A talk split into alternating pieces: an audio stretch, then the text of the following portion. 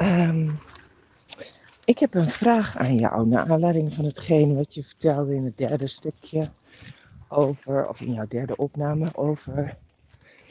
Uh, ik moet even terughalen, net, ik had net ineens een ontmoeting met een andere hond en dat is altijd even spannend. Niet voor mij, maar vooral voor de hond. en ook dus wel een beetje voor mij, maar goed. Um, uh, in het verhaal over uh, jouw traumatische verleden. En dat je dat soms gewoon lijkt te vergeten.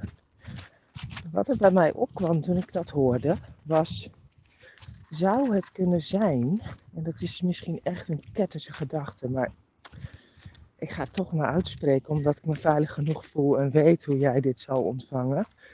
Uh, zou het kunnen zijn dat jij het verleden en de trauma wat daarin heeft plaatsgevonden een soort van hebt leren omarmen?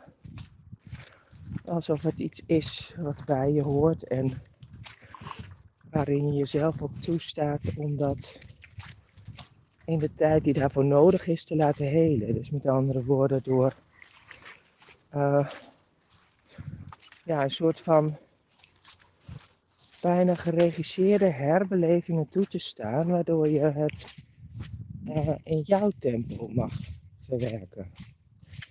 Want uh, wat ik heb, wat ik, ik, weet je, mijn man heeft natuurlijk um, kanker gehad, zeven jaar kanker gehad.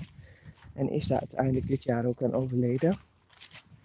Uh, althans aan de gevolgen die dat met zich meebrengt, met name ook in alle medicatie die daar uiteindelijk uh, ook in zo'n prachtig lichaam wordt gestopt. Maar next to that, zeg maar even, naast dat, um, wat ik heb ervaren is bij hem in hoe hij die ziekte uh, heeft. Uh, ja, hoe zou ik dat eens even zeggen?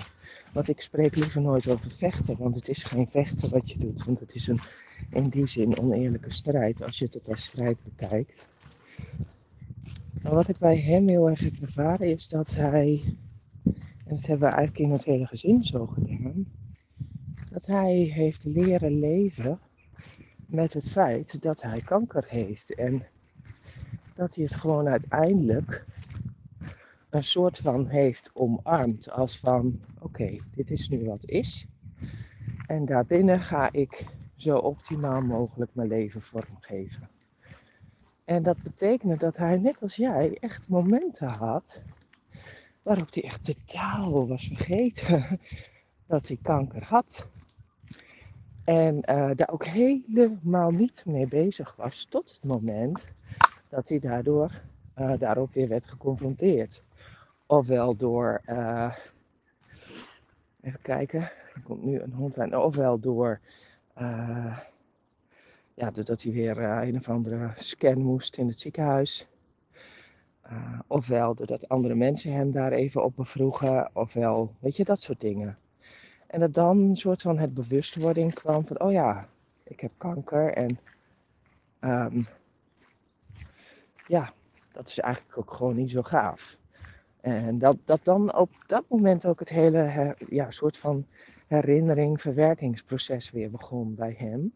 En dat het dus eigenlijk een herbeleving is, iedere keer weer van een onderliggende doodsangst die je toch hebt.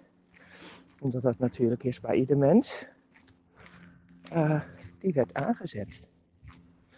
Dus um, ja, dit kwam zo in me op. Ik weet niet hoe jij dat ziet. Misschien is het echt compleet off topic of uh, ja, totaal niet kloppend. Dat kan. Maar ja, het is wel iets wat mij bezighoudt in die zin. Omdat ik ook echt heb gezien hoe onwijs sterk Alwin zich daarin overeind heeft uh, gehouden.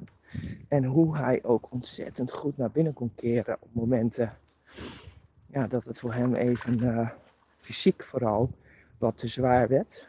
En uh, ja, dat gewoon het accepteren van wat is. Weet je, dat, dat, dat, ik vond het zo bewonderenswaardig.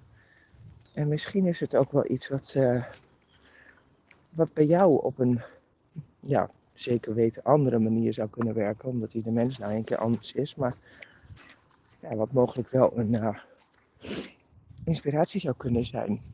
Of een uh, gedachtegang waar je, het is, waar je eerst je gedachten over kunt laten gaan zonder er een besluit over te nemen. Gewoon mijmeren.